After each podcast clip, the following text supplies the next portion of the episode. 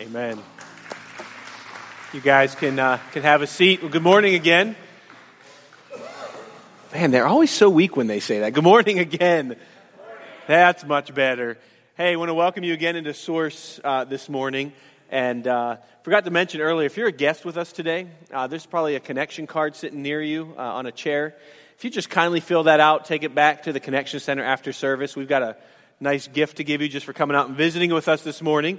Uh, also, moms, as you leave, um, we have a nice gift for you as well. So, but you have to wait till the end of the message uh, beforehand. So, with that said, um, I, was, I was joking with the staff earlier and, and the worship team. Um, my planning wasn't that great when it came to, came to message planning, I guess, because today's message is nothing close to your typical average uh, Mother's Day message. So if you came to church this morning hoping to hear a Mother's Day message, I apologize. Um, there is another church down the road. You could probably still get there in time uh, if that's what you want. But uh, Luke chapter 16.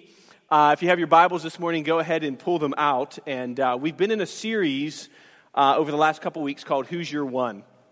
And uh, what we've been talking about is um, we, we, have actually asked everyone in this congregation, in this church, to commit to praying for and trying to lead one person to Christ. And we've been talking about just the, the difference that that would make in this community uh, if we were able to do that with just the hundred or so people that we've got here. And so this morning, uh, I want to talk, uh, speak on a subject that uh, is, I believe, clearly defined in the Bible um, in, in, a, in, a, few passages. And so today, uh, we're going to be talking about, ready uh, for moms, and, and, this is why we're giving the gifts out after the message. So if you leave early, but we're going to be talking this morning about the story of hell. And uh, so we're going to be looking at a passage that kind of clearly talks about that this morning. And uh, we can reference this this particular story in a few different passages Matthew chapter 25, verse 31 through 46. And here's kind of what it deals with, right? Uh, Jesus is talking. He talks about, and many of you have probably heard this passage whatever you did to the least of these brothers, you did what? Jesus said, unto me, right? And if you, if you look at the, the beginning of that passage, it also says this it talks about the fact that there's coming this great judgment, right? Where God will uh, separate the sheep from the goats. He talks about the fact that some will go into everlasting life while others will go into everlasting torture. So we're going to pick that up this morning. Uh, Luke chapter 16, verse 19. Again, if you've got your Bibles, go ahead and pull them out. If you don't have them, we will have it up on the screen. So let's go ahead and read through this passage this morning. Now there was a rich man dressed in purple and fine linen who lived each day in joyous splendor. And a beggar named Lazarus lay at his gate, covered with sores and longing to be fed with the crumbs that fell from the rich man's table. Even the dogs came and licked his sores. One day, the beggar died and was carried by the angels to Abraham's side. And the rich man also died and was buried in Hades, where he was in torment. He looked up and saw Abraham from afar with Lazarus by his side. So he cried out, Father Abraham, have mercy on me and send Lazarus to dip the tip of his finger in water and cool my tongue. He says, For I am in agony in this fire. But Abraham answered, Child, remember that during your lifetime you received your good things, while Lazarus received bad things. But now he is comforted here while you are left to suffer. And besides all this, he says, A great chasm has been fixed between us and you, so that even those who wish cannot cross from here to you, nor can anyone cross from there to us. Then I beg you, Father, he said, send Lazarus to my father's house, for I have five brothers. Let him warn them so they will not also end up in this place of torment. But Abraham replied, They have Moses and the prophets. Let your brothers listen to them. No, Father Abraham, he said, but if someone is sent to them from the dead, they will repent. Now, listen to me carefully. How did a man in hell know that in order not to go to hell, you needed to repent, right? They've got good theology in hell. Verse 31. Then Abraham said to him, If they do not listen to Moses and the prophets, they will not be persuaded, even if someone rises from the dead. Now, let me say this after reading this passage. If you had a family member that died, and they were to go to hell, and Jesus released them from hell and sent them back to West Mifflin to warn you. The Bible says that there's no more likelihood that you would repent then than if you heard me speaking. Now, I prayed this morning that God would help me preach this message with compassion, that He helped me preach this message tenderly and truthfully, believingly to, to, to help someone, right? And some might say, I was, I was actually talking earlier, we were, we were back praying, and Matt was like, Man, I, I think I've only heard like three hellfire and brimstone messages in my whole life. Is this going to be one of them? But, you know, some people might say with a message like this that, you know, when you preach a message like that, that, you know, if there's someone in the, in the congregation that's lost, that, man, they'd get saved. And that might be true. But that's not why I'm preaching it this morning. Right? Because I'm speaking to about 100 people in this room, and the majority of you in this room, you're not on your way to hell. You were, but a funny thing happened on the way to hell, right? You got saved and you've forgotten where you were headed to the point that you no longer tell others where they're headed. See, we're living in a generation that doesn't like to hear what I'm preaching on this morning. And so, because of that, most people don't deal with it. Right? I'm not preaching that the lost would be saved, but I hope they will be. I'm preaching that the saved will get burdened over the one. Now, this morning, I'm going to stick with my text and, and kind of stick with that this morning. We're just going to go through some points based on the text. Now, the Bible, we talked about this, records an account of this rich man and this poor man, right? They both die.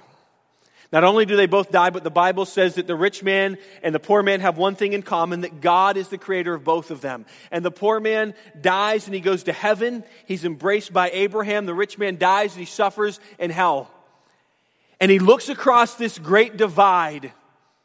Right? He looks across this great divide in heaven and he asks for mercy. He asks for water, for someone to warn his family just so that they too would avoid this place of torment. Now, can I ask a question this morning? If Jesus is not going to allow those in hell to come back and warn people, could you this morning ask me this one or answer me this one question? Who will warn people? Right? Who will warn people? In another account, Jesus tells a story of a future time when he separates humanity into two groups, the sheep and the goats. And he welcomes one, the sheep, with this phrase. He says, Enter into my peace. To the other, to the goats, he says, Depart from me, you cursed, into an everlasting fire, which was prepared for the devil and the angels. Now that's where I was headed, right? Because I was part of the cursed until the gospel, right? Till I received and heard the gospel. See, the gospel is this that Jesus became cursed for me. The curse was going to fall on me, namely in the wrath of God, which was in the cup of that in the garden of Gethsemane that was going to be poured out on sinners. But see, in that garden, Jesus, he drank that cup, right? To become cursed for us. And so basically, where the wrath of God was going to fall on me, Jesus Christ became the curse for me so that I could be cleansed, so that I could be forgiven, and so that I could spend eternity with Him. That's the gospel. Now, the Bible so often speaks on the reality of hell. And one of the most difficult questions, I'm just going to give you one this morning for Christians is, and I, I bet you've heard this question, is how can a good and loving God send someone to hell? Now, I not only have a normal answer this morning, but I also have an abnormal answer. So let's go with the first, the normal answer. And that is this God does not send anyone to hell. Right? We go on our own volition because we choose to reject God's Son, Jesus Christ. See, the Bible says that Jesus did not come into the world to condemn the world, but that the world through him might be saved. John 3 17.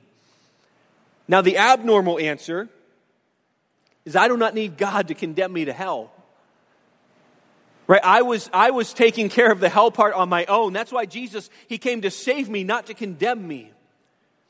In 2001, a poll was taken in America asking the question if Americans believed in hell. And in 2001, 71% of Americans said, yes, we believe in hell. Now, in 2008, just seven short years later, it changed from 71% to now only 59% in 2008 of, of Americans believe in hell. And they asked the question, they asked these Americans to define what hell is. So listen to the people who don't believe in hell define hell. And here's what they say, and I quote, where people who have led bad lives and die without being sorry are eternally punished. Richard Baxter was a Puritan pastor, and he lived his life from the perspective of both heaven and hell. And he directed his church members on how to spend the day with God. And listen to his quote. He, he, he said this He said, Let God have your first awakening thoughts. Lift up your hearts to him reverently and thankfully for the rest and joy the night before. And cast yourself upon him for the day which follows. Familiarize yourself so consistently to this that your conscience may check when your common thoughts shall first intrude. Think of mercy of a night's rest and how many that have spent that night in hell, how many in prison, how many in cold, hard lodgings, how many suffering from agonizing pains and sickness, weary of their beds and their lives. Think of how many souls were that night called from their bodies terrifyingly to appear before God, and think how quickly days and nights are rolling on, how speedily your last night and your last day will come observe that which is lacking in the preparedness of your soul for such a time. He says, and seek it without delay. Right? That is why I cannot demise to being softer on hell than Jesus in the scriptures. And this morning, this is going to be a very simple sermon, right? No one will need a translator when you leave this morning. It's not going to be in some sort of like parable form or anything like this. This will be the God honest truth about hell. Now, you may already know this, but just in case you don't, if you were to read the New Testament, 27 books, you would find that Jesus spoke on hell three times to every one time he spoke on heaven. And here's what I want you to know about what the Bible says about hell. So if you got your connection guides, go ahead and pull those out. We're going to just kind of go through some of these fairly quickly this morning. And number one is that it's eternal, right? It's forever. See, when someone says, you know, are you saved? Have you been born again? Are you a Christian? And someone responds, well, I hope so. I think so. Kind of counting on it. If there's a, a, way to know so, this is one of those subjects where I want to know so, right? First John in the Bible, First John 5:13 says, I've written these things that you who believe in the name of the Son of God, so that you may know that you have eternal life. Now I want to say something this morning. There's a lot that I don't know. I'm not that much of an intellectual individual. I study hard, I'm a disciplined man, but I'll tell you what I do know is that I know that I know. I know that I have eternal life. I know that God has changed me. Any man, uh, any man in Christ is a new creation. I mean, I'm not all that I ought to be yet. My wife will attest to that. But I'm not what I used to be. But I'm telling you, Jesus has made a difference in my life, and I'm glad because I really do believe with all of my heart that hell is an eternal place. And let me tell you why I'm preaching this sermon is because everyone here in this room this morning is going to spend eternity somewhere. Right? Everyone who has ever lived is still alive somewhere. Number two is that hell is a place of pain. We look all through Scripture, the Bible refers to this place as being tormented. Right? Jesus, on one occasion, he says it's the place where the worm does not die. He's used these words like gnashing of teeth. So, hell is a place of pain. Number three, hell is a place of sadness.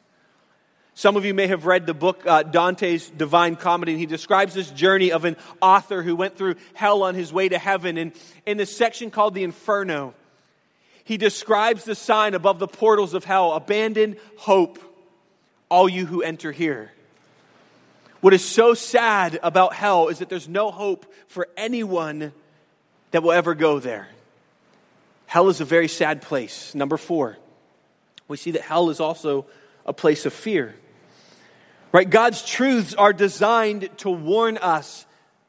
Hell is a place of fear. You know what this sermon has the potential of doing this morning is giving you caution lights, right? You ought to leave here with just blinking lights in your mind saying, I'll tell you what, man, Rick preached about Jesus' message this morning, and Jesus' message is slow me down from living the way I've been living. Number five is that hell is a place of isolation. Right? There's no record in the Bible of there being fellowship amongst the lost in hell. To the contrary, and, and by the way, listen to this, this is really important. In hell, the man that's there in the passage that we just read, he's not looking for who he can fellowship with, right? He is now praying. And he's praying, somebody go tell my five brothers so they don't end up here. Because the last thing we need is anyone else in hell. Number six is that hell is a place of separation. Now, this morning when I got up and I was thankful to God that I could get up and come here today and that today was the day that set aside for worship. That I was going to be able to come to church this morning and corporately worship God. And I thank God that I would see all of you this morning and fellowship with you. I was, I was thanking God for those things, but look, not in hell. There'll never be a morning in hell. There, there'll never be a good morning greeting in hell. Never, no one will ever say good night to you. Why? Because they're in hell, right? No wonder. When, when someone gets mad at someone, what do they tell them to do? Right? They tell them to go to hell because you can't think of a more horrible place that you'd rather have somebody go. I mean, have you ever thought about that, right? I mean, why don't people just say, man, I, I wish they'd go to heaven? Right? Or, oh, I, I wish they'd go to, you know, Krispy Kreme or Dunkin' Donuts or something like that. No, we don't do that.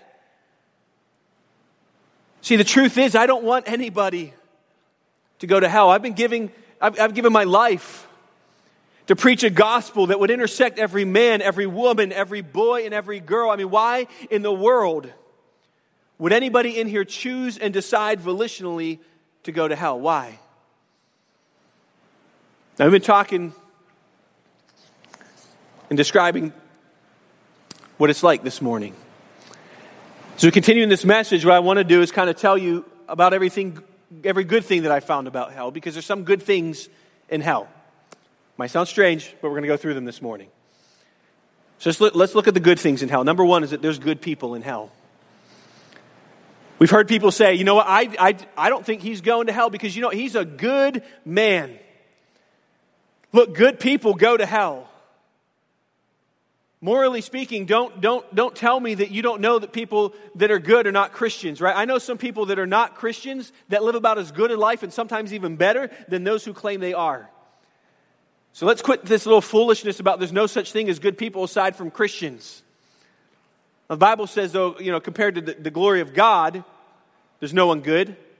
But according to the human standard, let me tell you what I found out about this rich man in our story this morning that I'd never considered. You might say, well, how in the world can you say that this man that, that ended up in this passage, that he was good? I mean, he wouldn't even give the, this, this beggar the crumbs from his own table. Well, let me tell you what he did do. He let him sit at the gate and beg. Let me ask you something. If, if, you, if you put into your driveway at your house today, and there's a homeless man sitting by your mailbox wrapped up in a blanket with a little basket, would you ask him to leave or would you call the police? I know what some of you are thinking. You're thinking, no, I wouldn't do that. I would go out there and I would give him something to eat. I'd invite him in. and that's great. That's, that's awesome. but the bottom line is here's this man, this rich man, he wasn't all that bad because he let that guy stay there. And this rich man, if he was pretty well to do, right, I mean, that's the place to be. I mean, this beggar asked for people to come and pick him up and carry him there. Right? They, they said, carry me down there because, you know, this rich man, he's got a lot of money. He's got a big house. So if I, as a beggar, could just sit here and, you know, people that come into the house, they're loaded. And that man let him sit there. So there was some goodness in that man. Let me say something to you. If, uh, you know, if you've been hung up on the fact that you don't think you're going to hell because you're good, you can go to hell a good man. Hell is full of good men and good women, of people that were kind and courteous. Number two. So there's no good, there's, uh, number two is that there was uh, not just good people in hell, but there's good vision in hell. The Bible says, being in torment, that this man lifted up his eyes and saw a man afar. You know, one of the things, you know, even though we, we, we see these good things here that we're talking about, hell, not all things are good, okay? Everything that is good is not in essence good. But his vision, this man's vision was good in hell. He could see what he was missing. By the way, has this ever happened in, in this life? I mean, if you're not saved this morning, have you ever been able to, to see hell so clearly that you, that, that you realize that when you get to hell, you're not going to have what you've enjoyed in this life? See, this man, he's in hell and he's able to see all the way over into heaven. God allowed it to happen undoubtedly. And this man is able to see what he's missing. Number three, there's good prayers in hell. As a matter of fact, if this man had prayed the prayer in this life that he was praying at this moment, he wouldn't have gone to hell because he prayed that God would have mercy on him. All right, it says he lifted up and cried and said, Father Abraham, have mercy on me. Send Lazarus that he may dip the tip of his finger in water and cool my tongue. He said, For I am tormented in this flame. Number four, is that there is good memory in hell. By the way, aren't there some, when it comes to memory, aren't there some things you wish you could forget? This man, he said, son, or Abraham said, Son, remember when, when in your lifetime you received good things, likewise Lazarus evil things, but now Lazarus is comforted, but you are tormented. Here's what it says you'll have in hell we'll have consciousness, we'll have memory, we'll have a, a awareness. Next thing is that there's good theology in hell. See, this man realized that God exists. Right? There are no atheists in hell. You say, man, I, you know, I don't believe there's a God. One day you will. See, everyone in hell believes in the Bible. They all know that Jesus Christ is the only way to heaven. Right? The Bible says, Philippians chapter 2, verse 10 and 11, that at the name of Jesus, every knee will bow in heaven and on earth and under the earth, and every tongue confess that Jesus Christ is Lord to the glory of God the Father. So here's the sad thing about hell you don't get away with anything. You know, the only time some of you really believe in hell is when you know someone who deserved it, right? Hell's okay for you because it makes sense because it's the place where you think only people worse than you go there. Next thing is that there's good priorities in hell. He says in verse 27, I beg you, Father, he said, send Lazarus to my father's house, for I have five brothers. Let him warn them so that they will also not end up in this place of torment. See, they believe in evangelism there, right? They're asking him to send somebody back to knock on the door, to go to their house. See, people in hell were wishing that someone would go and tell their family and tell them, look, let's not let the population of hell be more concerned over who's going to hell than the people in the church are concerned. By the way, the man, in, the man here in torment, he had five people on his prayer list. How many people on their way to hell have you prayed for in the last five years? Number seven, there are good intentions in hell. This may be the most powerful part of the message. You say, well, I mean, what do you mean there are good intentions in hell, right? One can reject Christ through outright rebellion. I don't run into too many of those folks. I mean, I've been a Christian for 24 years. Hardly ever does someone say to me, I don't care if I go to hell, get out of here with that gospel. Hardly ever have I run into ardent, obstinate people that don't want to hear at, that at all. But rejection that I know of does not have to be active. Right? One can deny and refuse Jesus Christ through apathy. One can deny and refuse Jesus Christ through indifference, through procrastination, and even ignorance. You say, you know, I don't know what all you have to do to get saved, but I guess I will do that one of these days. See, hell is full of people that never intended to get there. They had good intentions. Right? It's been said that the road that leads to hell is paved with good intentions. You say, well, well, then what do I have to do? What do I have to do not to get to hell? What you have to do is you have to repent of your sins. You have to acknowledge that you're a sinner.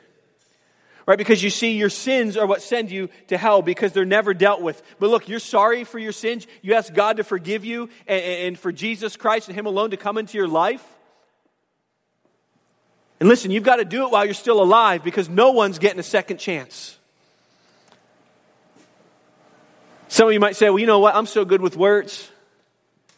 Then when I get up there to those pearly gates, I think I can talk the Lord into it. Look, it doesn't work that way.